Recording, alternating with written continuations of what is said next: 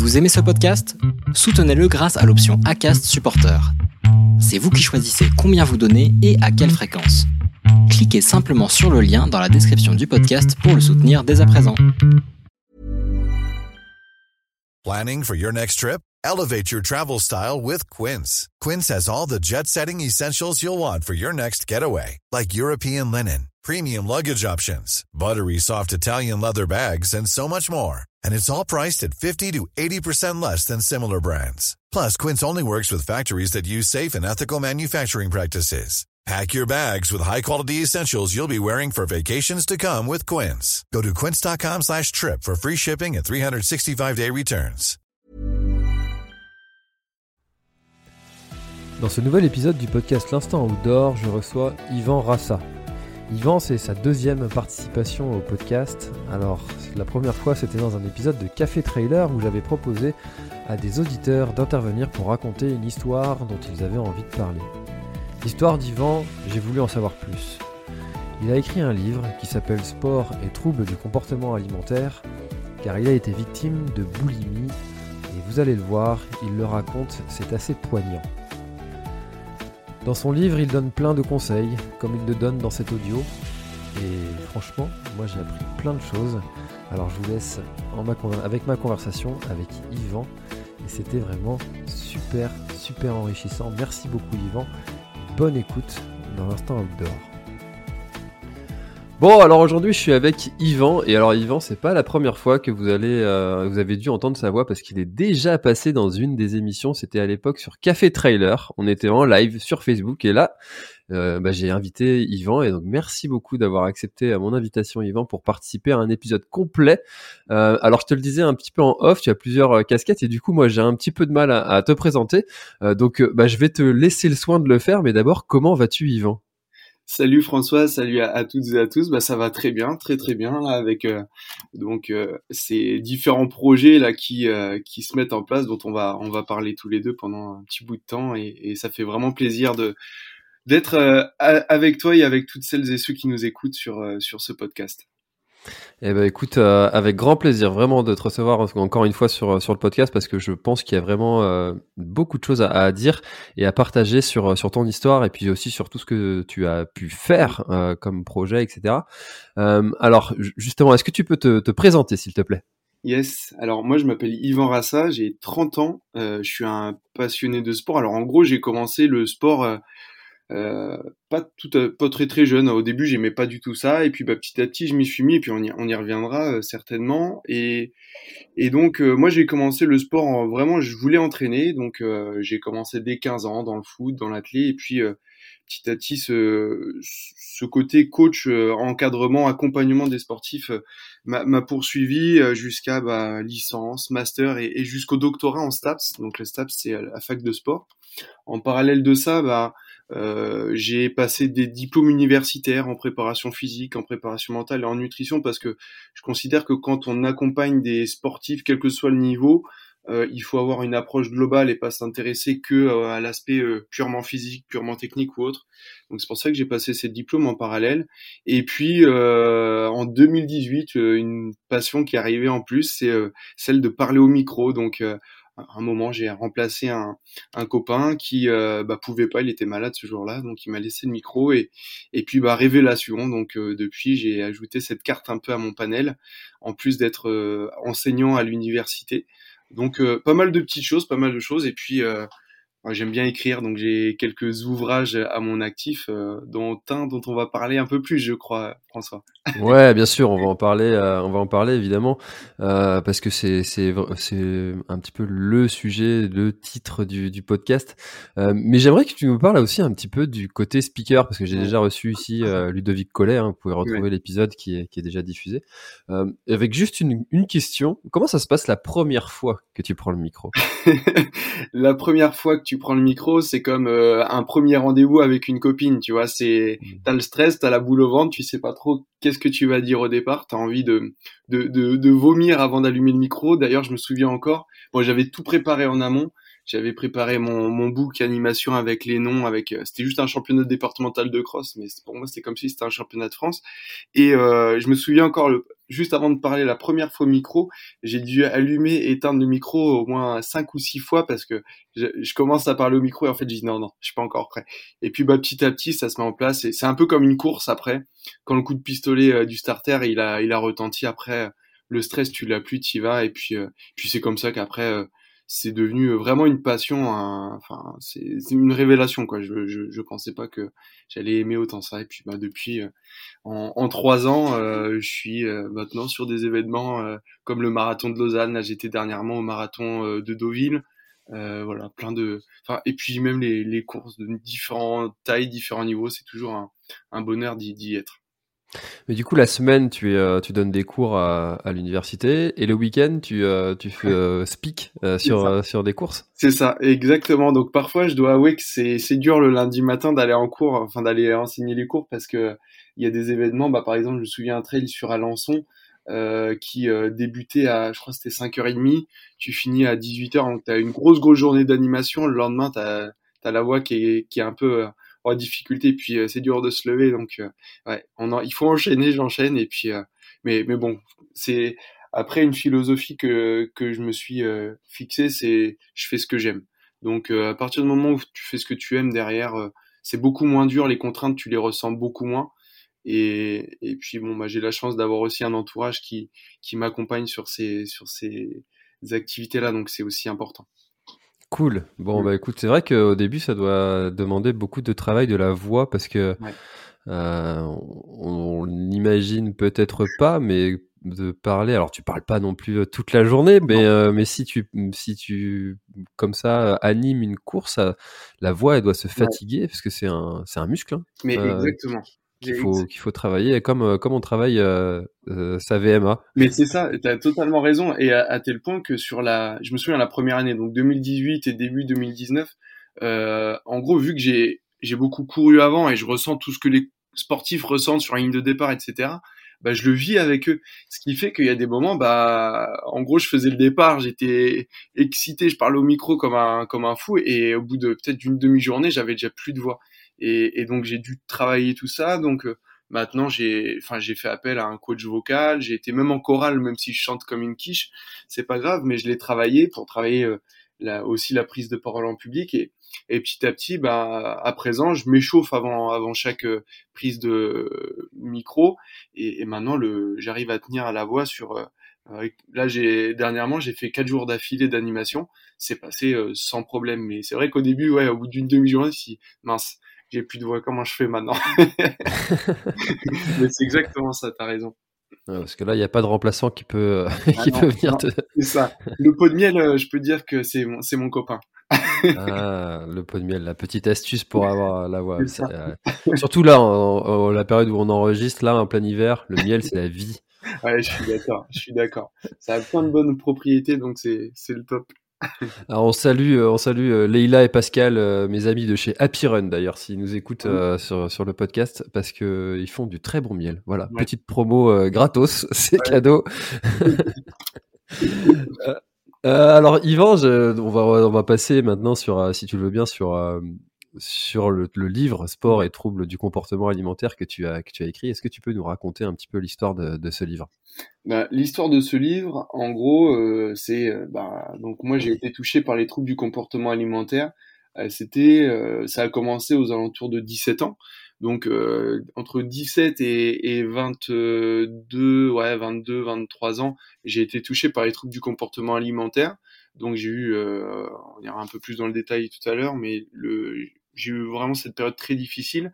Et euh, donc sur le coup, je me suis dit bon bah déjà, je m'occupe de moi, je m'occupe de me remettre euh, d'aplomb et, de me sortir de cet euh, engrenage. Et il m'a fallu bah ouais quasiment presque dix ans. Il m'a fallu huit ans pour pour pouvoir écrire ce livre. ce livre finalement c'est c'est mon histoire, mais mais c'est aussi l'histoire de beaucoup de personnes parce que enfin après la lecture de de pas mal de messages qu'on m'a envoyés. Euh, j'ai des personnes qui ont lu ce bouquin et qui euh, ont été touchées par ces troubles du comportement alimentaire. Euh, c'est bah moi aussi j'ai l'impression d'avoir vécu ton histoire. Moi aussi j'ai été touché par ça, donc merci d'en parler. Et, et, en fait ce, ce livre il retrace vraiment les étapes sans, sans comment dire sans tabou de, de tout ce vécu que j'ai pu avoir. Mais il s'arrête pas uniquement à ces, à ces 4 ou 5 ans de galère. Il part vraiment de, mon plus jeune âge parce que finalement, euh, parfois les, les mots euh, MOTS qu'on va te dire quand tu es enfant, quand tu es jeune, bah, ils retentissent encore une bonne partie euh, de, de ta vie euh, derrière. Et ils se transforment en mots MAUX et, et c'est un peu ça le fil, le fil rouge, le fil conducteur de, cet ouvrage. Hmm. Et alors, quels sont les troubles du comportement alimentaire que tu as eu euh, exactement? Ouais, moi c'est de la boulimie vomitive que, que je faisais, c'est-à-dire que en gros, euh, quand j'avais euh, un moment moins bien, quand j'avais euh, du mal-être, ben ce que je faisais, c'est que je me, je me remplissais de bouffe. Je parle pas de nourriture parce que ce serait manquer de respect à la nourriture. Je parlais vraiment de bouffe. Euh, je me remplissais et bah derrière, vu que euh, j'étais euh, tellement pas bien, tellement j'avais mal au ventre et, et que euh, en plus je, je, me sentais mal par rapport à moi-même, bah derrière je me, je me faisais vomir. Donc c'était vraiment une période très difficile et, et, tel, mais des moments c'était vraiment très très dur parce que ces crises-là c'était deux voire trois fois par jour. Donc là ça commençait à, à être difficile aussi bien sur le plan de la santé, euh, sur le plan euh, psychologique parce que forcément on s'isole et ça l'isolement, on pourrait y revenir, c'est un élément très très important. Et puis, euh, euh, mine de rien, sur le plan financier aussi, parce que c'était à une période où j'étais étudiant. Donc, euh, la nourriture, ça a un coût. Et, donc, quand tu te remplis de bouffe tout au long de la journée, bah, il y a un moment donné, financièrement, c'est dur aussi. Mais alors, comment est-ce que c'est déclenché? Est-ce que ça a été brutal? Est-ce que ça a été progressif? Parce que euh, quand on ne va pas bien, certaines ouais. personnes vont peut-être aller euh, faire du sport, aller voir des amis. Ouais. Euh, certains vont tomber dans des excès aussi euh, du type alcool, cigarettes, ouais. des choses comme ça. Comment est-ce que toi, c'est arrivé en fait le fait de, de, tomber dans la boulimie? Alors, le fait de tomber dans la boulimie, je saurais pas dire exactement à quel moment c'est arrivé parce que quand j'étais plus jeune, quand j'étais plus petit, j'avais déjà, bon, j'aimais bien manger, mais après j'étais un peu euh, j'étais bien portant mais j'étais pas obèse. Donc euh, c'était pas vraiment ça. J'aimais bien manger au goûter tout ça mais je pense qu'après c'était euh, pas mal de jeunes ils sont ils étaient dans ce cas-là. Mais où je l'ai vraiment ressenti c'est euh, donc à, à l'âge de 16-17 ans où vraiment je faisais du sport de manière très très intensive. C'est-à-dire que là pour le coup j'étais boulimique de sport je pourrais dire j'étais même bigorexique c'est l'addiction au sport. C'est-à-dire qu'il y avait des jours, euh, euh, je me souviens encore, le, samedi matin, euh, je faisais ma séance spé-cross, c'est-à-dire que je chaussais les pointes et j'allais faire vraiment du fractionné dans les chemins des grosses grosses séances. Et l'après-midi j'allais jouer au foot parce qu'il y avait match. J'avais des crampes au bout de 20 minutes mais je disais rien parce qu'il fallait rien dire à personne. Fallait parce que quand on a un champion on dit rien tout va toujours bien. Et euh, ou on souffre en silence en tout cas. Et, donc euh, j'arrive à tenir ce rythme jusqu'à 18 ans. Et à l'âge de 18 ans, donc j'ai mon bac et j'arrive euh, à l'université de Caen, donc c'est à deux heures de chez moi. J'ai un studio, j'ai un, petit logement étudiant. Et, et là, en fait, je commence à avoir une blessure importante, une blessure au niveau du genou qui, euh, qui est difficilement diagnosticable. C'est-à-dire que je fais euh, j'ai dû faire euh, deux IRM, trois échographies, deux radios. Euh, j'ai dû faire une quarantaine de séances de kiné. Et à chaque fois, euh, pff, on trouve pas ce que c'est. Euh, je me souviens encore de la dernière IRM, il y avait deux ou trois médecins autour de moi. Et limite, ils me disaient, mais vous êtes sûr que vous avez mal euh, Limite, t'es pas fou. Et, et donc, à, à, la suite de ça, bah, j'arrive pas à courir, je peux plus courir, je suis en manque de sport et bah je noie un peu mon chagrin dans, dans la bouffe quoi. C'est à dire que bah le soir je rentre au lieu d'aller courir bah je m'achète euh, euh, des cacahuètes euh, des, des, chips etc et puis bah petit à petit je rentre dans cet engrenage. Et en parallèle de ça bah il faut dire aussi que je suis dans un nouvel environnement c'est-à-dire que je suis à l'université, euh, je suis loin de ma famille, et, donc euh, à la fac, euh, là aussi, il y a certains profs en termes de pédagogie, il faudrait peut-être qu'ils refassent quelques formations parce que c'est un peu un peu compliqué. Et, et donc derrière, bah, il y a ce mal-être qui s'installe en moi, et donc des, des phases de remplissage, c'est-à-dire de boulimie qui, qui se mettent en place, Sauf qu'à côté de ça, bah, je sais très bien que pour courir, en tout cas, je sais très bien, j'imagine à ce moment-là que pour courir vite ou pour courir bien, il faut quand même euh, éviter d'être trop lourd. Et, donc euh, cette image euh, inconsciente, elle est, elle est tout le temps présente. Et, je vois bien que je prends du poids, que je continue à grossir, que je continue à, m'engraisser, mais je peux pas en parallèle de ça m'arrêter de manger parce que j'ai ce mal-être qui, qui est en moi. Et donc un soir, je me souviens encore de de, de cette émission, c'était sur, je sais plus, W9, enfin les émissions à la con, là, style 90 minutes enquête. Et, et je suis tellement mal, je suis tellement, enfin j'ai j'ai le ventre qui est plein, j'ai mal et tout, je suis pas bien, aussi bien psychologiquement que physiquement.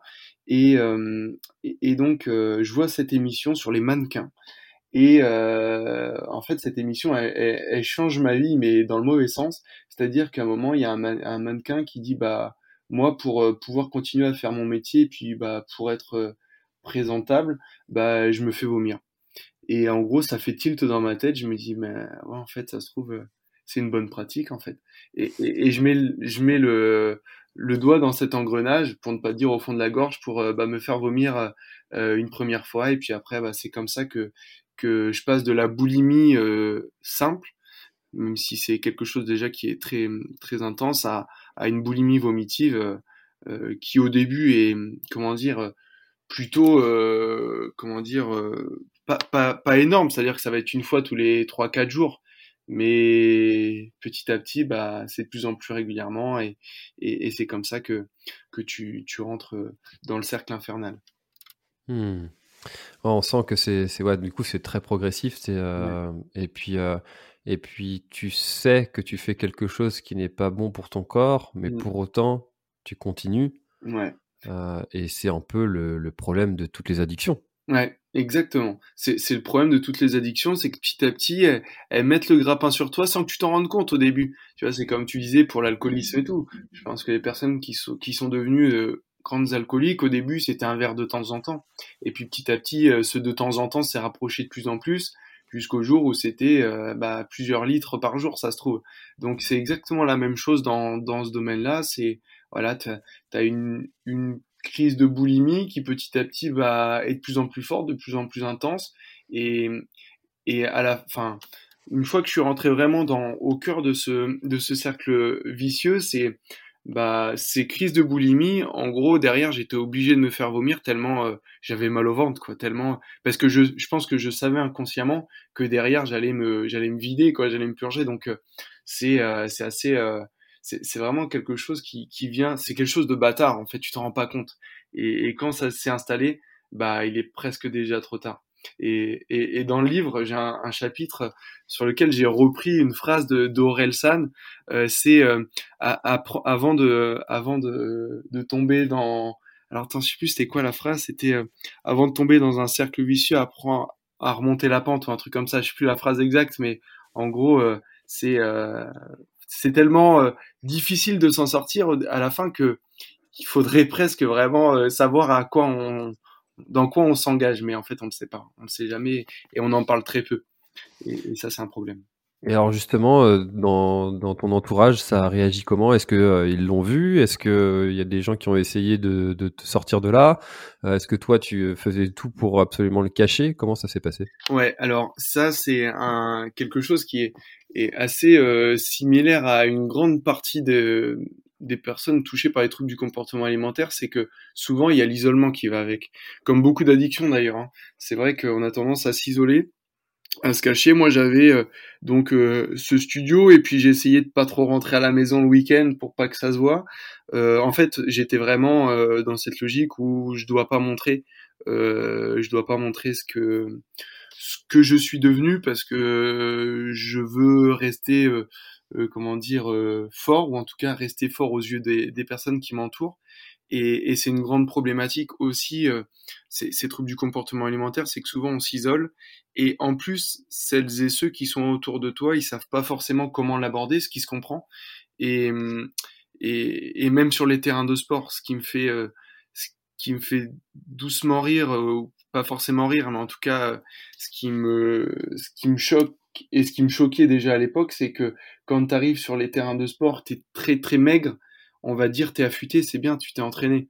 Alors qu'on voit très bien que euh, la personne est, enfin, a des, quand même, il y a de fortes chances qu'elle ait des, des, problèmes du comportement alimentaire, des troubles du comportement alimentaire. Donc ça, c'est aussi, euh, euh, il y a beaucoup de personnes qui ont tendance à se voiler la face. Après, je jette pas, je jette pas la pierre parce que je sais très bien que c'est difficile à, à, comment dire, à, à, aborder le sujet, à aborder le thème. Euh, souvent, quand quand j'interviens sur des sur des conférences ou des échanges, on, me demande souvent avant est-ce qu'il y a des sujets tabous sur lesquels tu veux pas venir? Bah, c'est vrai que dans la, que ce soit dans mon cas ou dans le cas de la personne qui peut interroger, ça peut être difficile à aborder ces thèmes-là parce que on touche vraiment à l'intime. Et, et, donc, quand on touche à l'intime, euh, on se dit attends, est-ce que je peux aborder ce sujet? Est-ce que je peux ne pas l'aborder? Alors que c'est le principal problème, c'est l'isolement. Et, et, moi, pour le coup, je l'ai vraiment caché au plus grand nombre. C'est-à-dire que euh, mes plus proches, c'est-à-dire ma maman, euh, je lui en ai parlé qu'au moment où je voulais m'en sortir, c'est-à-dire trois ans, trois ans et demi après euh, mon, mon entrée dans, dans l'engrenage des troubles du comportement alimentaire. Elle s'en est elle, elle avait absolument rien vu? Elle avait, alors, en fait, ça, euh, euh, le moment où j'ai commencé à lui en parler, déjà, c'était par mail. Tu vois, c'est même pas en direct, c'est même pas en SMS, c'est par mail parce que c'est, c'est, en fait, c'est arrivé à un moment où, en gros, euh, ce, ce moment-là, je m'en souviens, j'étais au Mans en troisième année de, de licence et euh, j'étais à la limite de, de me foutre en l'air en fait. Et euh, j'ai eu un flash, je me suis dit non, non, tu t'es un, t'es un battant, et en plus je suis croyant, tout ça, tu peux pas, tu peux pas passer l'arme à gauche comme ça, tu peux pas abandonner la course comme ça. Et en gros, euh, il était trop 4 heures du mat et je lui ai envoyé un mail, je lui ai dit euh, bon bah voilà, il se passe ça, je suis touché par les troubles du comportement alimentaire depuis euh, 3 ans et euh, là maintenant je veux m'en sortir, mais enfin j'avais peur aussi. En fait, c'est ça aussi qu'il faut comprendre, c'est qu'on a peur que les personnes qui sont autour de nous disent qu'on est un faible, qu'on n'a pas de courage, qu'on a donc on a peur aussi de, de l'évoquer.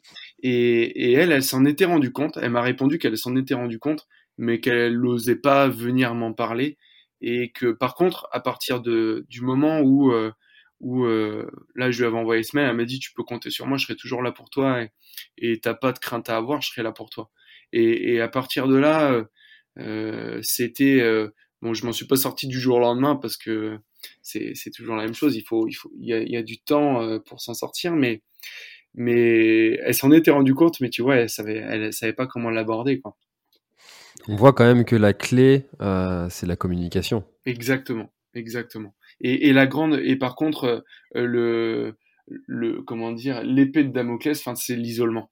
Au contraire, c'est en gros, c'est c'est vraiment ça. Hein, je suis tout à fait d'accord. C'est soit la communication, mais enfin c'est la communication, mais la grande problématique c'est que on s'isole de plus en plus, on s'enferme sur soi-même, et là c'est un danger, c'est un danger.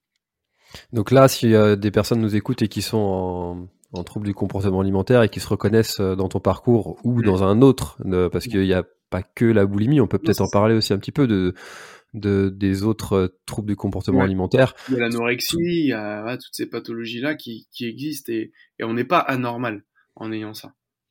C'est ça, c'est que c'est vraiment reconnu comme étant des, des maladies et, et, quand tu as euh, quand tu as une grippe, une gastro, euh, tu, tu, vas chez le médecin. Ouais. Euh, quand tu as un trouble du comportement alimentaire, tu vas te faire accompagner pour te sortir de là. Ouais. Et, et, et, il faut pas avoir honte de ça. C'est ça, ça, ça arrive à beaucoup plus de gens en plus, je pense qu'on l'imagine. Ouais. Et, il faut se faire aider, il faut se faire accompagner, surtout que maintenant ce sont des, des maladies qui, qui sont connues, reconnues, euh, étudiées. Euh, il y a des méthodes, il y a des gens comme toi qui sont passés par là avant. Mm. donc il y a vraiment une structure qui peut nous accompagner, donc surtout ne pas se sentir seul, je pense.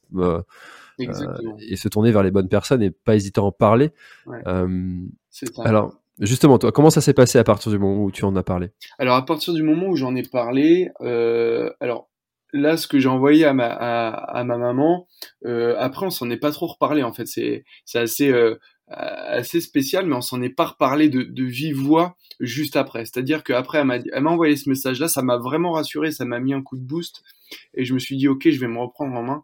Par contre, euh, je veux pas l'emmener dans cette galère avec moi. C'est encore un peu ce côté, euh, vas-y, euh, je, je, protecteur de, de ceux qui m'entourent. Je veux pas. Puis j'ai toujours été comme ça. Je veux pas déranger les autres. Je veux pas demander de. Voilà. Donc ce que j'ai fait moi. Et puis j'avais peur encore un peu de ce regard. Euh, euh, peut-être pas de la pitié, mais enfin, je voulais pas avoir ce regard-là. Donc je suis allé voir mon médecin traitant, qui je savais allait être neutre. Donc aussi, il allait. Enfin, d'un côté, il n'y avait pas ce regard peut-être hyper bienveillant du côté familial, mais en même temps, il y aurait ce côté euh, neutre qui m'aiderait à, aller dans la bonne direction. Donc à partir de là, je l'ai vu, il m'a orienté vers euh, euh donc j'étais au Mans vers une clinique sur la dictologie en fait, hein, tout simplement.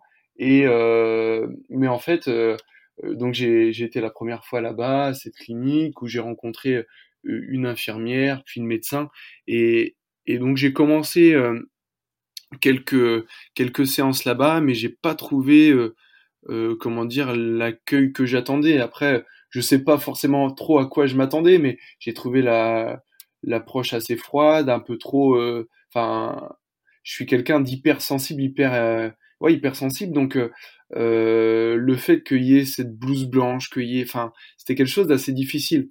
La seule, le seul moment où je me sentais bien là-bas, c'est quand on faisait ce qu'on appelle de l'art thérapie c'est-à-dire se montrer en public et, et, mettre en place, euh, enfin, ne plus trop avoir peur de, de mettre son corps en avant euh, dans une prestation quelconque, mais, mais c'était le seul moment et c'était très rare. Donc, euh, assez rapidement, je me suis dit, bon, bah, je vais devoir compter que sur moi-même, pour le coup. Mais après, par rapport à, à, ce que tu as dit, je suis entièrement d'accord. Il y a certaines personnes qui pourront plus facilement bah, être accompagnées dans dans ces euh, structures-là. Moi, c'était pas mon cas. Donc, ce que j'ai fait, j'ai eu un, un, autre coup du sort, c'est-à-dire que euh, quelques mois après, euh, bah, de nombreuses rechutes, de moments où tu dis bah non, j'y arriverai jamais, puis après tu te tu te remets en selle. Bah, j'ai mon copain, euh, j'ai un copain qui qui m'avait offert un un dossard pour un marathon. J'en avais jamais couru. Et c'est pour le marathon de Lausanne. Et et en gros, ce, dossard, je me suis dit, allez, j'ai jamais couru une marathon, ça va être ma première prépa marathon. Euh, ça va être euh, un peu mon le, moyen de, de, me tirer de, de cette merde. Et, et, en gros, ce que j'ai fait après, c'est que cette prépa, et j'ai tout mis vraiment pour euh, me sortir de, de ces troubles du comportement alimentaire. Je me souviens, c'était un, un été. Euh, donc là, euh, ma maman, elle avait loué un gîte, mais en pleine montagne, en pleine cambrousse. Euh, et, en gros, je me suis dit, allez, ça va être un peu mon centre de désintox. Et, et, donc pendant trois semaines, on était loin des magasins, loin, parce que faut dire aussi ce qui est. Quand tu es touché par les troubles du comportement alimentaire et notamment la boulimie, t'as un dealer à chaque coin de rue, c'est-à-dire que le magasin euh, du coin, bah, il te vend de la merde, il te vend des, des gâteaux, des, des, sucreries, des chips, des machins. Donc forcément, c'est un peu le dealer du, du boulimique. Donc euh, t'en as à tous les coins de rue, donc c'est assez compliqué de, de, se retenir dès que t'as une tentation.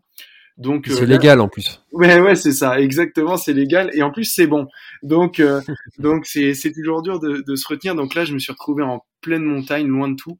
Et euh, et donc euh, j'avais plus je pouvais plus aller tricher en disant allez je vais aller au magasin. Et et en gros bah cette période là je me souviens c'était trois semaines elles étaient hyper difficiles. C'est à dire que la nuit je tremblais un peu comme un camé qui était en désintox quoi. Je, je tremblais j'étais pas bien j'avais mal au ventre j'avais mal partout j'avais des courbatures et tout. Et en parallèle de ça, bah, je m'entraînais. Je m'entraînais matin et soir euh, pour le marathon.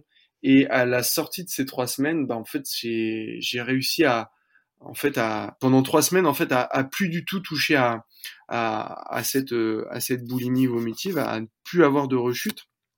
Et, et dernièrement, j'ai entendu une, une étude qui disait que à partir du moment où tu fais quelque chose pendant 21 jours, eh ben ça devient euh, comment dire une habitude pour ton corps. Et, et donc euh, ben je pense que c'est devenu une habitude pour mon corps. Et, et j'ai poursuivi sur cette lancée par la suite jusqu'au marathon de Lausanne. Alors j'ai eu des rechutes. Hein. Évidemment, il y a y a des moments euh, j'avais une crise dans la journée, voire parfois deux crises dans la journée, mais je réussissais derrière à, à arrêter pendant trois, quatre, cinq jours euh, ces, ces crises. En tout cas, aller à, à y faire face. Et, et petit à petit, jusqu'à ce marathon de Lausanne, euh, bah, finalement, j'ai réussi à, à m'extirper un peu de ces, cette, euh, cet engrenage et jusqu'au marathon où j'ai réussi vraiment à, alors c'était une galère, c'était hyper dur, mais, mais au final, quand j'ai franchi la ligne d'arrivée, il y avait la double émotion, celle de finir du marathon, le marathon, mais surtout celle de vraiment commencer à, à me sortir de cette, de cette galère.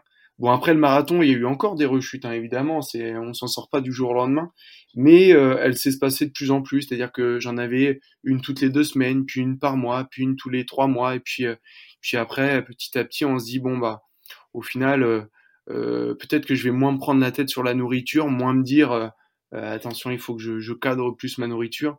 Et, et ce qui est marrant, c'est que depuis, je me pèse plus en fait. Quand je vais chez le médecin, pour la licence, je dis ok, mais je me pèse pas je, je monte pas sur la balance et en fait j'ai plus de balance chez moi. C'est peut-être le, le seul truc qui fait que bon, aujourd'hui je, enfin enfin c'est pas le seul truc mais en gros j'ai plus besoin de me peser. C'est-à-dire que je, ressens si j'ai pris du poids ou pas. Et je sais que bon bah petit à petit en faisant du sport en perdant en mangeant un peu en mangeant justement entre en mangeant pas entre les repas pardon bah simple rééquilibrage alimentaire pas besoin de régime bah petit à petit je retrouve mon poids de forme et, et je me sens bien comme ça Mmh. Et alors, tu, tu, vois, moi, je, je, je l'ai déjà dit sur, euh, sur le podcast et, et euh, ou en vidéo. Enfin Ouais. bref, je, je m'en cache pas de ça. Je, suis un ancien addict Ouais, euh, aux jeux vidéo. ouais, Et, et, et en fait, j'ai été voir un psychologue qui m'avait dit euh, la solution, c'est vous êtes addict, euh, c'est comme un alcoolique. Mm. Euh, il faut arrêter et stopper. Et vous arriverez jamais à vous contrôler, à, à, à jouer juste au, au jeu comme ça, à faire une partie de temps en temps, comme peut le faire quelqu'un qui n'est pas addict. ouais, et ça se vérifie parce que j'ai complètement arrêté. Et là, des fois, je suis ciblé par des pubs, des pubs Facebook qui me montrent un jeu. J'ai rien à faire sur le moment, je le télécharge. Et là, tout de suite, ça devient, ça Ouais. devient, voilà, je suis focus là-dessus et, et ça repart. ouais. Ma question, c'est de savoir si toi, du coup, avec euh, l'alimentation, c'est pareil, par exemple, sur des, les périodes des fêtes de Noël ou Ouais. des périodes où on va manger un petit peu plus. Est-ce que toi, tu as cette euh, tentation qui revient? Euh, alors ouais, de temps en temps ça revient. Alors pas forcément sur les fêtes de Noël, je dirais que même les fêtes de Noël, en fait, j'ai le, j'ai la vigilance, tu vois, j'ai, j'ai alerte rouge au-dessus de la tête et je sais que, enfin, j'y fais gaffe. Non, par contre, là où j'ai plus de, bah, parfois je, je dirais pas que je replonge, mais il y a des petits moments où je vais manger un peu plus quand j'ai beaucoup de stress, tu vois, quand par exemple j'ai, j'ai un, un moment où qui est dur à passer, bah ouais, je vais plus facilement aller sur de la nourriture. Après, par contre, euh, je vais pas aller euh, jusqu'à m'éclater le bide, quoi. Je vais, je vais faire, euh, je, je vais peut-être euh, manger euh, le paquet de gâteaux et puis euh, ben après, voilà, je vais passer à autre chose et, et ça va aller. Mais j'ai toujours, ouais, ces petits restes comme tu, comme toi, tu vois, avec les pubs Facebook, j'ai toujours ces petits restes là, ces petites. mais, mais bon, après, je le sais. Euh, et euh, je sais très bien qu'après, bah, si je renquille sur un deuxième gâteau, là, un deuxième paquet, là, c'est grosse vigilance, donc euh, non, j'y vais pas. J'essaye de faire autre chose, je vais marcher, je vais justement, c'est là que le, le sport, en fait, il a été euh, un moment, un, il a été euh, quelque chose de très important positivement, mais aussi très négativement. Et, et là, pour le coup, je m'en sers de manière positive, c'est-à-dire que là, je, je, je vais aller marcher, je vais pas, je vais pas me mettre dans une logique de performance parce que je sais très bien qu'en ayant euh, mangé un peu trop, euh, courir, c'est même pas la peine, mais juste aller marcher ou faire de la marche nordique, j'aime beaucoup cette pratique. Voilà, ça va me permettre de me défouler, de détendre un peu les tensions euh, et de penser à autre chose. Ou tout simplement aussi maintenant, ce que je fais, c'est que j'éteins le portable, j'éteins tout, je me déconnecte totalement. Et ça, euh, putain, qu'est-ce que ça fait du bien. Hmm. Alors j'aimerais qu'on parle un petit peu de la couverture du, du livre. Alors on va la décrire pour euh, parce qu'on est quand même Oui. sur un podcast. Ouais. Euh, donc il y a, on voit un, un homme qui euh, se tient la tête avec une main euh, qui est qui semble être enchaîné par par un, un maître de couturière Ouais. avec un, un tatouage sur l'épaule avec un poing euh, levé vers le haut. Ouais. On a aussi une montre de sport. Mm. Qu'est-ce que qu'est-ce qu'elle veut dire cette cette couverture? Est-ce que tu peux nous donner son, son sens? Même Ouais, si bon, en fait, euh, compris, mais Ouais, ouais, non, mais c'est vrai qu'elle a, elle a plein de sens cette couverture. C'est comme tu, t'as, t'as décrit les, les éléments clés en fait. C'est vrai que, alors, euh, en gros, euh, alors cet homme, c'est moi déjà. et, et en gros, euh, ces éléments-là, ils sont, ils sont la clé parce que, alors déjà, il y a, il y a le maître de couturière qui est symbole de bah, pour courir, il faut être léger, pour courir, il faut être maigre, pour courir euh, vite, il faut être léger, il faut être maigre, etc. Et il y a ce côté, en fait, c'est parce que j'ai pas pu mettre de balance, mais mais en gros, ce mètre là, il représente la balance, le, poids, la légèreté, la nécessité d'être maigre, euh, parce que je me souviens encore de ces cours d'athlétisme où on nous disait, bah ouais, euh, pour courir vite, il faut se baser notamment sur le VO2 max. Alors le VO2 max, pour ceux qui connaissent pas, c'est un peu le moteur, euh, euh la, la, cylindrée de votre moteur euh, quand vous courez. Et euh, il y a un élément, il y a un facteur sur ce VO2 max, c'est justement bah, le poids, le poids et donc qui va influencer. Et donc c'est, t'es un peu enchaîné là. Ce, ce il est un peu comme des menottes qui qui viennent, eh bien. te taper contre la tête et c'est pour ça qu'il y a le fait que on, se tient la tête, c'est que c'est une vraie prise de tête, cet euh, engrenage des troubles du musculo, des troubles, euh, pardon, du comportement alimentaire. Et puis en plus, c'est enchaîné au, chronomètre, euh, qui est synonyme de performance, de dépassement de soi, mais aussi, bah, je suis un champion. En tout cas, je, cherche à être un champion. Donc un champion, ça se plaint pas. Un champion, ça se bat. Et, et surtout, ça montre pas ses, ses faiblesses. Et ça, c'est un élément aussi qui est qui est euh, bah, contre-productif quand on est touché par les, les euh, troubles du comportement alimentaire, c'est que euh, bah, on s'isole. Et ça, c'est un élément très important. Et puis à côté de ça, bah, il y a évidemment ce, tatouage là du poing serré vers le haut. C'est en gros, c'est une bataille contre soi-même. C'est on, on s'accroche. On a beaucoup de, de rechutes. On a beaucoup de, de moments où on se dit j'en serais pas capable. Il y a des moments où on se dit bah peut-être vaut mieux en finir plutôt que que de continuer à, à se battre parce que mon corps est peut-être plus fort que moi. Et et, et finalement bah il y a il y a tout ça qui qui se mélange. Et et puis euh, tu l'as peut-être pas remarqué mais sur cette euh, sur cette couverture il y a en gros autour du cou il y a un chapelet. Et, et puis bah il y a ce côté euh, la foi aussi qui m'a beaucoup apporté. Et autour de ce chapelet on le voit pas trop mais il y a le no pain no gain aussi qui est important parce que ce no pain no gain il m'a beaucoup il m'a beaucoup aidé, mais il m'a aussi porté préjudice de temps en temps. Donc euh, attention aussi à ces, euh, à ces visions qu'on peut se faire. Je pense que euh, le regard des autres, il faut être capable ces, de s'en détacher. Ça, c'est beaucoup plus facile à dire qu'à faire. Ça, ça m'a pris beaucoup de temps de réussir à me détacher du regard des autres, de me dire, bah ouais, au pire, il y a des moments, je fais un peu moins de sport, bah euh, j'ai peut-être un, un, bourrelet qui va apparaître, et bah c'est pas grave, je le reperdrai euh, quand je me remettrai au sport, et puis euh, et ainsi de suite. Mais mais ouais, ça c'est vrai que cette couverture, on pourrait en parler des heures et des heures parce que elle est, elle, elle, elle, parle d'elle-même, mais en même temps il y a beaucoup de de choses. Petites choses, ouais. ouais. Ouais, beaucoup de choses sous-jacentes qui, qui entrent en ligne de compte. le fait de se, se tenir la tête, bah, c'est aussi un, voilà, c'est une vraie prise de tête et j'irai même plus loin puisque le sous-titre, alors il m'a été euh, notamment euh, soufflé par Jean-Marc Sen qui est présentateur du magazine de la santé, enfin je sais plus s'il est encore, mais et qui fait la préface du livre. En fait, la rage au ventre, c'est euh, bah c'est aussi là aussi il y a un second sens, c'est que bah ce ventre là, il il a un peu décidé de faire ce qu'il voulait pendant plusieurs années et puis, euh, il y a cette rage là, cette envie de réussir, cette rage de vaincre qui euh, m'a aidé, qui m'a aidé à, à m'en sortir, mais ça n'a pas été toujours facile. Donc, euh, donc ouais, il y a, y a, beaucoup de, de second sens, voire même de troisième sens sur, euh, sur cette couve. Hmm. Alors effectivement, j'avais vu euh, le tatouage autour du cou, mais je savais pas exactement ce que c'était, donc euh, merci d'avoir euh, d'avoir précisé. alors c'est un sujet dont on parle peu, tu l'as dit. c'est aussi écrit dans la présentation du livre que c'est c'est un sujet qui est pas beaucoup abordé dans la littérature. Mmh. pour autant, est-ce que toi tu as eu des, des, des réactions négatives euh, face à, la sortie de ce livre? Face à la sortie de ce livre, non, pas, pas spécialement. C'est vrai que euh, la plupart des, même tous les retours, franchement, j'ai pas eu de retour négatif.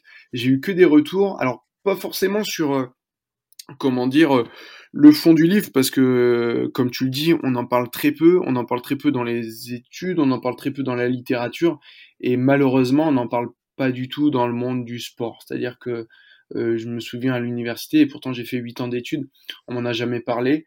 j'ai fait, j'ai été, j'ai été formateur et j'ai été formé au sein de la Fédé d'athlètes. On m'en a jamais parlé, que ce soit en tant qu'athlète ou en tant qu'entraîneur. Et malheureusement, je crois que c'est une grosse, grosse problématique aujourd'hui, c'est que ça reste encore, euh, je sais pas si c'est tabou, si on n'y pense pas ou si on veut pas y penser, mais euh, c'est quand même très, très problématique. Et, et donc, euh, ces retours là par rapport au livre, ça a été plutôt des retours, euh, alors parfois des athlètes de très haut niveau qui ont été en équipe de France ou qui sont en équipe de France et, et qui me disent bah merci d'en avoir parlé parce que ça, ça m'aide justement à, à, ça m'a aidé ou ça m'aide à évoquer le sujet auprès de proches, auprès de mon médecin, auprès, auprès de la personne qui m'entoure. Et, ça montre aussi que je suis pas tout seul. Et, ce qui est euh, ce qui est marrant ou pas, j'irais pas forcément marrant, mais ce qui est ce qui m'a étonné euh, positivement, si je puis dire, c'est qu'en gros il y a beaucoup de, de personnes qui euh, derrière leur image de réseaux sociaux montrent qu'ils sont euh, hyper bien dans leur vie, qui sont euh, que tout va bien, que c'est la belle vie. Et puis ces mêmes personnes après viennent te dire ah ben en fait ouais je suis touché par les troubles du comportement alimentaire et je savais pas trop comment comment l'évoquer, je sais pas trop comment en parler et bah merci de m'en avoir parlé. Donc en gros les réseaux sociaux il faut y faire très attention parce que forcément on va pas mettre quand ça va pas, forcément on va pas mettre quand euh, je me suis fait vomir trois fois dans la journée, je vais pas mettre. Alors qu'en vrai, euh, il y a beaucoup de personnes, beaucoup plus qu'on ne pense, comme tu l'as dit tout à l'heure, François, euh, qui sont touchées par par ça et qui bah, n'attendent qu'une chose, c'est de pouvoir en parler, mais en fait elles sont enchaînées par cette image qu'elles veulent renvoyer aux autres et par le fait que un champion ça se plaint pas et, si un champion, ça peut, ça peut en parler, ça peut, sans forcément dire que ça se plaint, mais ça peut évoquer ces sujets pour euh, justement derrière euh, essayer de s'en sortir et de faire avancer la cause, sans forcément être dans la pleurnicherie. Hein. Moi, je suis pas dans la pleurnicherie, j'en ai chié, mais euh, j'en tire une force et, et, et cette force aujourd'hui, bah, j'ai envie de la, de la partager. C'est en cela que ce livre, en fait, j'ai voulu l'écrire même dix ans après, bah, c'est parce qu'il m'a fallu prendre du recul, comprendre certaines choses et, et aujourd'hui apporter ce, ce, témoignage. Il y en a qui m'ont dit j'ai pleuré en lisant. Bah, c'est bien si ça t'a fait pleurer, mais surtout j'espère que ça t'a fait réfléchir. Et, et aujourd'hui, bah, reste pas seul et, et parle-en autour de toi. Ah, c'est évident que la communication, encore une fois, ça, ça, ça, a tout son sens et ça prend vraiment un rôle important dans, dans, dans dans le combat euh, mmh. vers, contre cette, euh, cette maladie. Est-ce que toi, du coup, tu dirais que, si, je sais pas trop comment formuler ma question parce que c'est toujours délicat, mais si tu avais peut-être un ou deux conseils à donner à, si, à quelqu'un qui, qui, nous écoute et, à, et, à, mettre en, en œuvre immédiatement ouais. Euh, pour qu'elle puisse, euh, à la fin de, cette, euh, de, cette, de cet enregistrement qu'ils mmh. écoutent, mettre en place. Je ne sais pas trop comment formuler ma question, j'espère que c'était assez clair. Ouais, si, si, j'ai compris. C'est vrai que, alors, c'est vrai que c'est difficile parce que chaque personne est, est, différente, chaque trouble du comportement alimentaire est perçu de manière différente. Déjà, euh, c'est triste à dire, mais je pense qu'il faut être prêt pour sortir de, de cet engrenage parce que euh, bah, comme tu l'as dit euh, pour euh, les, les comment dire les jeux vidéo comme pour toute addiction si t'as pas envie de t'en sortir ça va être compliqué parce que y a c'est comment dire il y a personne d'autre que toi-même qui pourra te sortir de cette galère même et, et déjà ça il faut avoir il faut se dire il faut en gros il faut se regarder dans une glace et se dire ok j'ai vécu ça j'ai fait ça euh, j'en suis pas forcément fier mais euh, maintenant c'est bon, je me sens prêt. Je, je me sens prêt à, à partir sur cette euh, sur cette bataille, sur cette euh, guerre contre moi-même et avec moi-même en même temps. Donc c'est aussi c'est aussi difficile pour ces pour cette raison-là. Mais déjà voilà, il faut il faut se sentir prêt. Et une fois qu'on se sent prêt, alors ça peut être un déclic, ça peut être à un moment donné, on se dit non mais c'est pas possible, j'ai besoin de m'en sortir. J'ai je connais une personne qui m'avait dit bah euh, moi, j'ai réussi à m'en sortir à partir du moment où j'ai eu euh, euh, mon premier enfant. Je me suis dit, bah maintenant, faut que je me batte pour lui. ça peut être pour sa santé aussi, pour se dire, bah attends, j'ai pas envie de comment dire de de vivre toute ma vie comme ça. Moi, c'était un peu ça et aussi bah moi vraiment le déclic il a été quand quand j'ai failli me foutre en l'air parce que je me suis dit en fait je me suis dit à un moment donné mais est-ce que ça sert encore euh, à quelque chose de, de, de, vivre comme ça et, et, et je me souviens j'étais assis sur le rebord de mon balcon et, et j'ai bien failli euh, euh, sauter. Donc euh, c'était euh, et j'ai eu le flash à un moment donné je me suis dit non tu peux pas euh, tu peux pas il faut que tu, tu continues. Et là en fait ça a été le déclic pour moi. Alors je dis pas à tout le monde qu'il faut s'asseoir sur le bord d'un balcon non mais voilà il faut déjà être prêt.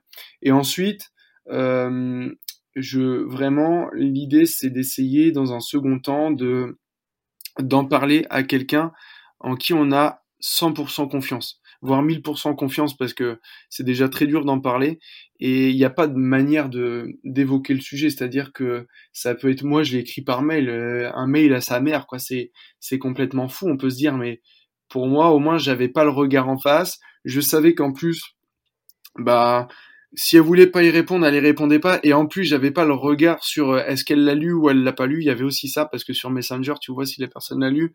Et après, le fait de savoir que la personne l'a lu, euh, tu dis bah ouais, mais elle me répond pas. Attends, qu'est-ce qu'elle va penser? Là, le mail, au moins, j'étais tranquille. C'était une bouteille à la mer et j'avais pas ce retour. Au moins, je. Et puis ensuite, une fois qu'on a contacté cette personne, euh, derrière, bah cette personne, son retour, il va être important, malheureusement, il va être très très important. Donc s'il est un peu fermé, un peu froid, ça peut être compliqué, mais derrière, vraiment, ce que je conseille, c'est d'aller voir son médecin traitant, qui va être neutre, qui va euh, plus ou moins bien y répondre, mais au moins qui va pouvoir donner les premières clés euh, pour s'en sortir. Et après, bah, peut-être qu'il va orienter vers un centre d'addictologie, peut-être qu'il va orienter vers un psychologue, peut-être qu'il va orienter vers un nutritionniste. Alors, euh, je dois avouer que j'en ai vu des dizaines de nutritionnistes. Ça m'a pas servi à grand chose parce que le problème il était plus profond que ça. J'avais toute la bonne volonté du monde de bien manger, mais c'est c'est pas c'est pas sur le plan de la nutrition, c'est vraiment sur le plan du comportement, sur le plan peut-être aussi euh, plus profond que ça, du mal-être. Et, et donc euh, derrière, bah, c'est sortir de ce silence et, et, et aller voir euh, peut-être les professionnels dans un premier temps, et après s'attendre aussi. Hein, et ça, c'est peut-être mon second, mon troisième conseil, je sais pas où j'en suis, mais, mais de se dire qu'il va y avoir des, des rechutes, c'est un peu comme le sportif qui, qui se prépare à, à son trail, à son ultra trail, à son marathon ou à rien qu'à son 5 km pour ceux qui courent pas, bah forcément tu vas avoir des jours où tu vas avoir des courbatures, ce sera plus dur, tu vas avoir des jours où, où ce sera où tu vas avoir des rechutes, des jours où tu vas pas avoir envie d'aller t'entraîner. Bah dans ce processus de sortie de d'engrenage des troubles du comportement alimentaire, tu vas les avoir aussi ces, ces coups durs. Et, et là, bah, il faudra être prêt à parce que tu seras seul contre toi-même et, il faudra euh, se dire bon bah ouais, je tiens le cap. Certes, bah peut-être qu'hier j'ai fait une rechute, peut-être qu'hier j'ai j'ai retrouvé les, les mauvais travers, mais c'est pas grave. Aujourd'hui est un jour nouveau et et, et je je continue sur ma lancée, sur mon fil rouge, celui de de, de me sortir de, de, cette galère. Bon, et eh ben, écoutez, de toute façon, si vous êtes dans ce cas ou que vous avez quelqu'un dans votre entourage qui est euh, qui est atteint de, de, de, troubles du comportement alimentaire, ben, euh, voilà, vous avez maintenant quelques quelques clés, euh, quelques conseils pour pour pouvoir l'aider à s'en sortir ou vous en sortir vous-même. Euh, Yvan, j'aimerais qu'on parle de, de, ton nouveau livre, si tu ouais. veux bien. Alors au moment où on enregistre, il est, il est pas encore sorti, ouais. donc ça va être euh, un peu bizarre de parler de lui euh, comme s'il l'était déjà. Hein euh, donc euh, tu, tu, tu le disais, tu as, tu as écrit, ça va être ton quatrième ouais. ouvrage que tu publies. Donc maintenant, ça va être donc 70 jours pour réussir mon premier trail. Pourquoi c'était important pour toi d'écrire ce livre? Alors en fait c'est important parce que le la problématique sur euh, sur le trail c'est que euh, en gros on entend un, on entend énormément de choses qui qui qui enfin qui se développent sur le trail avec pas mal de livres. je pense notamment aux au, au bouquins d'Éric Lacroix qui sont juste euh, super mais il n'y a pas que cela et et le, le truc, c'est que moi-même, j'ai commencé le trail très tardivement. Euh, J'étais beaucoup sur la piste et sur la route ensuite. Alors autant dire que passer du 3000 steeple au trail, ça fait un peu bizarre. Mais, euh, mais en gros, j'avais envie dans, dans ce livre de euh, montrer euh, un petit peu, même complètement, par quel, quel sentiment, quelle sensation on peut passer sur la prépa d'un trail lorsqu'on en a pas forcément l'habitude d'en courir. Et donc ça passe par bah, les sensations, les sentiments, le manque de motivation, parfois le surplus de motivation. Comment est-ce que je gère tout ça? En gros, l'objectif de, ce livre, c'est de suivre euh, la préparation à un premier, à un premier trail euh, jour après jour. C'est-à-dire, euh, bah, aujourd'hui, je fais tel, tel entraînement, mais je me sens comme ça. Il y a la météo qui est comme ça ah ouais, mais là, euh, j'ai ces questions qui me trottent dans la tête. Est-ce que la récup, ça va bien se passer? Est-ce que cette séance, je vais aller au bout? Ah ouais, mais attends, cette côte-là, elle est, elle est infecte. Est-ce que je vais réussir à la monter en courant ou en marchant? Et en gros, l'objectif, c'est un peu de... En gros, le coureur, la, personne, même le lecteur, la personne qui va lire ce livre, elle va se mettre un petit peu sur mon épaule, voire même dans ma tête, et, et se dire, tiens, bah, quelle sensation a un trailer tout au long de son entraînement, de sa préparation, les temps forts, les temps faibles, les temps durs, les temps un peu plus faciles, jusqu'à la compétition. Et, montrer que finalement la préparation, euh, c'est tout un ensemble de, de, de haut, de bas, de difficultés, de questionnements, et beaucoup de questionnements même. Et, ça jusqu'à la compétition, parce que souvent la compétition, quand on est sur le bord de la route, et, et je m'en rends compte même, euh, ou le bord du chemin, je me rends compte maintenant que je suis speaker euh, sur de plus en plus d'événements, bah, ça a l'air facile quand tu vois les premiers arriver, même, même les pelotons, parfois tu les vois, ils ont le sourire, tu dis, ça a l'air facile, mais on n'imagine pas quand on est sur le bord du circuit euh, par quelles émotions ils sont passés. Et c'est ça aussi que j'avais envie de transmettre dans ce livre. Mmh. D'accord, donc du coup, euh, s'il s'adresse à, à, toutes les personnes qui souhaitent euh, débuter dans le trail et qui sont déjà coureurs, ou euh, c'est des, vraiment des gens qui veulent se mettre au sport et, euh, et qui, qui n'ont absolument aucune idée de comment est-ce qu'on court et comment est-ce qu'on va aller réussir son premier trail. C'est comment? Alors, l'intérêt de ce livre, c'est qu'il est justement proposé pour toutes les franges de la population en termes de coureurs parce que même les, les non-coureurs, hein, je l'ai fait relire par un non-coureur, il m'a dit j'ai l'impression de courir avec toi et ça me donne envie. En gros, euh, là, dans ce livre, il y a, donc comme j'ai dit, il y a tout ce qui est émotion, sensation, mais il y a aussi des conseils d'entraînement dedans. C'est-à-dire que il y a tout ce qui va être autour de, la foulée, du choix de la chaussure.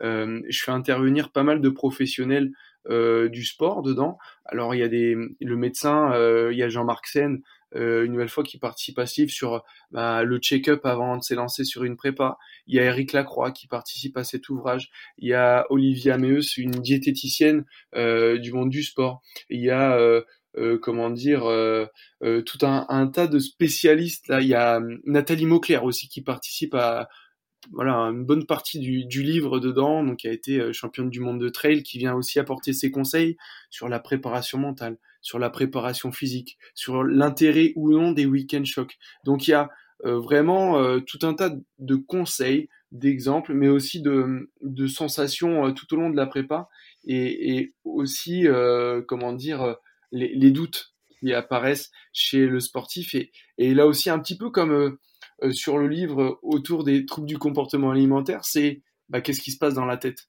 Et, et qu'au final, bah, ouais, peu importe le niveau, peu importe euh, si on a un trailer débutant ou un trailer de, très haut niveau, ou en tout cas peut-être euh, qui a l'habitude d'aller sur les compétitions, que voilà, il y a des doutes qui apparaissent, il y a des parfois des moments où on se dit j'ai pas envie d'aller m'entraîner, et là je donne des conseils sur bah tiens bah comment est-ce que euh, je peux mettre en place une routine peut-être pour aller quand même m'entraîner. Voilà, plein de petites choses. Et finalement, c'est ouvert au, au, grand public sur euh, ce, cet ouvrage.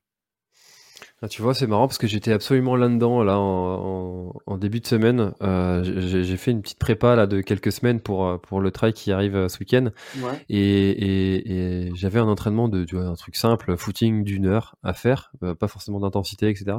Mais j'avais absolument mais aucune envie d'aller quoi. Mais pourtant voilà, c'est ma passion, c'est mon sport, mais en fait il, y a des moments où euh, faut pas se mentir, on n'a pas envie, euh, pas forcément parce qu'il pleut, pas forcément parce que il fait il y a de la neige, pas forcément parce que je sais pas, euh, on, est un peu fatigué. Non, on a juste pas envie quoi. Euh, et et de croire sur les oui, j'y suis allé quand même ouais. Et t'as mis allé comme routine justement comme comment, qu'est-ce que tu as fait pour te dire, tiens, j'y vais Alors, j'ai joint l'utile à, ma sortie parce que j'avais des chèques à aller déposer à la banque, j'avais une course à aller faire euh, euh, pour Noël, j'avais et du coup j'ai fait tout ça pendant pendant mon footing. Et plutôt que d'y aller en voiture, bah, j'ai dit bon allez je vais aller le faire en courant, au moins je ferai ma sortie. Et au final très très bonne sensation, des envies d'accélérer, j'ai même dû me freiner, enfin contre-intuitif quoi. Euh, j'aurais pensé que j'aurais fait une, séance euh, nulle, mais en fait pas du tout.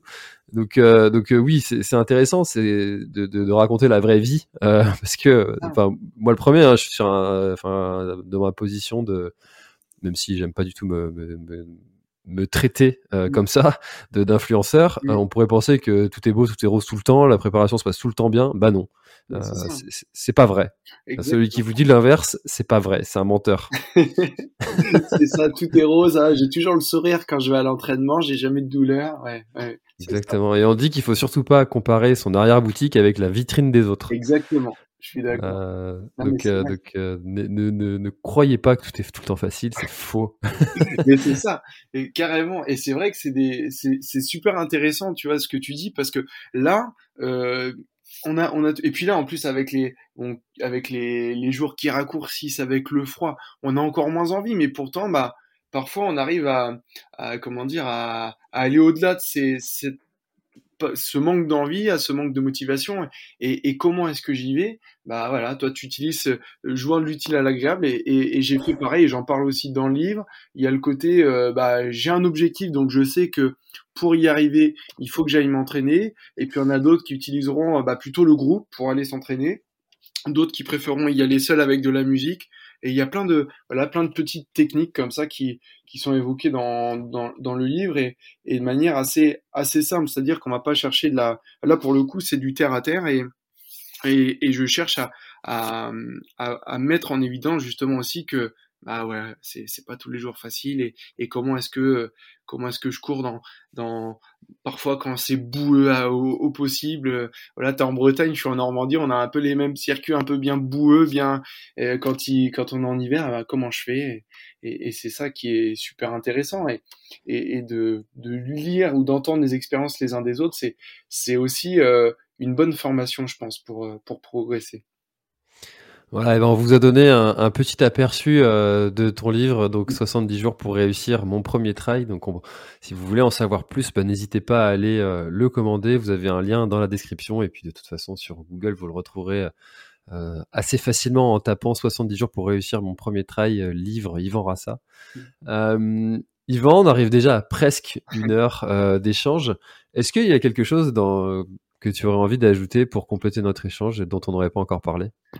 Euh, bah, pas spécialement. C'est vrai qu'on a fait, euh, on a fait le tour sur euh, sur une grande partie des choses que je voulais évoquer avec toi. C'est vrai que peut-être que je rajouterais un élément sur comment dire pour revenir sur la notion des, des troubles du comportement alimentaire. ce qui serait vraiment bien s'il y a des des dirigeants, des alors dirigeants de clubs ou même de de ligues, de comités ou, ou de fédérations même, c'est vraiment essayer de développer ces peut-être pas ces formations, mais peut-être pas aller jusqu'à la formation d'une demi-journée ou d'une journée, mais au moins faire des, comment dire, des interventions sur euh, euh, le fait que ça existe, euh, qu'il faut pas rester seul quand auprès des auprès des sportifs, mais aussi auprès des éducateurs sportifs, parce que euh, moi j'ai encore, je sais que j'avais encore ces, ces mots là qui, qui retentissaient dans ma tête et j'en parle dans le livre. C'est voilà ces entraîneurs qui vous disent ouais euh, euh, en parlant à ma maman alors que j'étais juste à côté madame il faudrait peut-être penser euh, à, à, ce que votre fils mange moins parce qu'il est lourd sur le terrain. C'est des choses comme ça qui sont c'est pas méchant mais euh, lorsque c'est dit par un adulte quand on a 12 13 ans euh, ça fait mal à la tronche. Et, et donc le fait de former ces éducateurs sportifs et surtout d'avoir une prévention auprès de ces éducateurs sportifs, j'irais même des enseignants parce que à l'université c'est pareil, parfois il y a des mots qui sont pas terribles. Euh, ce serait un vrai plus. Et, là aussi dans les stages euh, où les athlètes sont réunis pour euh, les préparations, bah peut-être que de temps en temps des soirées euh, d'intervention autour de, ces problèmes qui existent mais dont on ne fait pas attention ou dont on veut, on ferme les yeux euh, plus ou moins volontairement, c'est assez assez dommage parce que ça peut gâcher des vies et ça peut même détruire des vies. Donc, donc voilà, je terminerai peut-être là-dessus, François. Eh ben écoute, euh, c'est un, un, très beau message et la, le, le, meilleur moyen de, de, de, faire tourner ce message, c'est de partager euh, ce genre d'intervention. Donc euh, n'hésitez pas à partager cette, euh, cet épisode du podcast avec quelqu'un qui euh, serait concerné ou qui devrait l'être. donc voilà, merci beaucoup Yvan pour, pour cette heure d'échange et puis de, de tout ce que tu fais aussi pour, pour aider justement les, les, les personnes qui qui serait dans ce que tu, tu as toi-même vécu et qui euh, pourrait s'en sortir beaucoup mieux. Donc euh, merci beaucoup, bonne continuation à toi pour euh, pour les futurs bouquins parce que j'imagine que tu vas pas t'arrêter là. vrai. Mais merci à toi et puis vraiment restez pas seul, parlez autour de vous et surtout vive le sport passion. Top. Merci beaucoup Yvan, à bientôt. À bientôt. Cet épisode est maintenant terminé, merci de l'avoir écouté jusqu'au bout et si vous êtes encore là c'est sûrement qu'il vous a plu, alors n'hésitez pas à le faire savoir autour de vous, c'est la meilleure façon de faire connaître le podcast L'Instant Outdoor. Parlez-en, partagez les épisodes, merci beaucoup pour votre fidélité et à très très bientôt dans un prochain épisode. Hey, it's Danny Pellegrino from Everything Iconic. Ready to upgrade your style game without blowing your budget? Check out Quince. They've got all the good stuff shirts and polos, activewear, and fine leather goods, all at 50 to 80% less than other high end brands. And the best part? They're all about safe, ethical, and responsible manufacturing. Get that luxury vibe without the luxury price tag. Hit up quince.com slash upgrade for free shipping and 365 day returns on your next order. That's quince.com slash upgrade. Voilà, l'épisode est terminé, j'espère qu'il t'a plu. Je t'invite à aller checker NAC, comme je t'en ai parlé au tout début de l'épisode, avec le code PlanetTrail, P-L-A-N-E-T-E-T-R-A-I-L. Tu auras moins 15% sur ta commande. Et moi, je te souhaite un très, très, très, très, très bon footing, très bon trajet. Bref, ce que tu es en train de faire, je te le souhaite un très bon. Allez, à bientôt dans un prochain épisode. Bye bye.